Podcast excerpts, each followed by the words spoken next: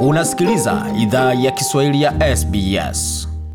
Waendelea kuisikia idhaa ya Kiswahili ya SBS ukiwa na migode migerano, tukulete makala kutoka studio zetu za SBS na mtandaoni, anwani ambao ni sbs.com.au mkwa juu swahili. Kama tulivyoeleza hapo kabla, tunafanya mazungumzo maalum na mmoja wa wachambuzi wa masuala ya kisiasa hapa nchini Australia kuhusiana na hali inavyoendelea majoto la kisiasa nchini Kenya kwa sasa. Tunaona katika picha ambazo tumepokea ni kwamba kiongozi wa chama cha UDA William ama daktari samani, daktari Samuel, William Samuel Ruto amewasili katika ukumbi wa Kasarani pamoja na mkewe na baadhi ya wajumbe na uwanja huo ukiwa umetapika kabisa, watu wakiwa wamejaa na nembo za UDA pamoja na rangi ya kijani pamoja na rangi zingine hapo zikiwa rangi za manjano zikiwa zinatawala kabisa, na mshereheshaji hapo MCA Jesse akiwa ni moja anayeongoza shughuli za, ku, za sherehe hiyo ya kuweza kumtangaza Bwana Ruto kama kinara wa UDA. Na kujua mengi zaidi,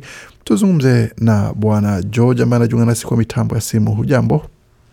Si jambo, si jambo.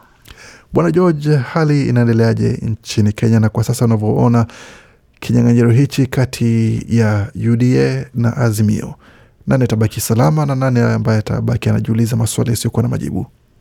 Uh, tukiwezaona hivi hivi hii kura ya hii kura ya mwaka huu wa ya, ya hii mwaka wa ishirini na kumi na mbili ishirini na mbili uh, tumeona kuona kuna mm, kundi viwili, kuna Azimio uh, na kuna ingine inaitwa Kenya Kwanza. Uh, leo tunaona Kenya Kwanza wako na um, wako na wako na NDC yao na hapo ndio wanaweza kutangaza kuwa wanaweza kutuambia ni nani atapeperusha bendera zao. Uh, na tunajua kuwa itakuwa ni bwana William Ruto, daktari mwenyewe ndiye atakuwa kinara wa wa Kenya Kwanza, na hapo leo tuko na wageni karibu 5000 wanasema elfu tano uh, wameweza kuhudhuria mkutano huo, na kwa wa delegates uh, elfu tano uh, kuna wageni wengine mashuhuri wameweza kuhudhuria pia na wale vinara wengine wa chama hiyo. Mm, Bwana Ah, kwamba tunaona kwamba kuna ndio, ni kweli ni wajumbe elfu tano ambao wamewasili katika kumbi hilo, lakini pia swala zito ambalo linatarajiwa zaidi, lile swala la kiongozi tayari ni kama limejibiwa kupitia ile ule mchujo uliofanywa na viongozi wa chama siku chache zilizopita, ambapo bwana Ruto naye aliwasilisha hati zake na ombi lake la kuwa kiongozi wa chama miongoni mwa wagombea wengine, lakini yule ambaye atakuwa naibu wake ni nani sasa? Ni kutoka Mlimani ama kutakuwa ni kutoka ANC ama Ford Kenya? Ah, hiyo hiyo ni hiyo hiyo inaitwa wild card. Hiyo hiyo ni kadi ni kadi fiche. uh, tutaweza tunaweza tumia kadi huo kuweza kutumia kucheza katika kuona kama tutaweza beba mgombo huu kwa, kwa ajili tukisema tunaweza kupatia wale watu wa mashariki western wakina watu wa ANC uh, Musalia Mudavadi, hivyo ndio venye Malala alikuwa anasema na tutawezaweza poteza kura mingi kule Central, na tukiweza patia wale wa Central tunaweza poteza kura nyingi huku huku Western.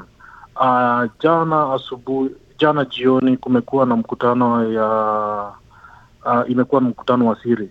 Sisi tumekuwa na mkutano wa siri uh, na hii mkutano wa siri imekuwa ni waziri uh, watu kutoka Mount, Kenya na wanaoegezea uh, zaidi uh, hii uh, chama chetu cha UDA na na Malala mwenyewe. Wameweza kuongea kidogo kidogo, lakini hiyo ni tunaita classified information. Mm. so hatuwezi kaweza kusema zaidi kwa hiyo, so tutakuwa na a full report kwa tukimaliza hiyo hiyo mkutano, na tunawezaweza kuja kuwapatia nyinyi wote kila kitu venye tu- watu tumeamua. Asante sana. Pengine kwa kumalizia, unahisi nini ambacho watu ama watazamaji pamoja na Wakenya kwa ujumla watarajia kutoka kongamano hili? Ah, kongamano hii hii ni kuonyesha tuko imara na kuwaonyesha like uh, kuwaonyesha like uh, musi- musianze kutapatapa mkijua ati si mtu mwingine atasimamisha bendera, atakuwa na peperusha bendera ya Kenya kwanza, itakuwa ni William Ruto na na wengine tutakuja ku, tunategemea mgombeaji wake, tutakuja kusema hapo karibuni, basio sasa hivi. So ni kuambia watu tukue imara, kata kura uh, kura yako tarehe tisa, make sure angusha kwa Kenya kwanza. Huyo ni mmoja wa wasemaji wa chama cha Kenya Kwanza nchini Australia, ambayo pia Kenya Kwanza pia ikiwa inapeperusha mrengo wa UDA, na bila shaka tunaweza kuletea upande wa pili wa Azimio katika siku chache zijazo. Penda, shiriki, toa maoni. Fuatilia idhaa ya Kiswahili ya SBS kwenye Facebook.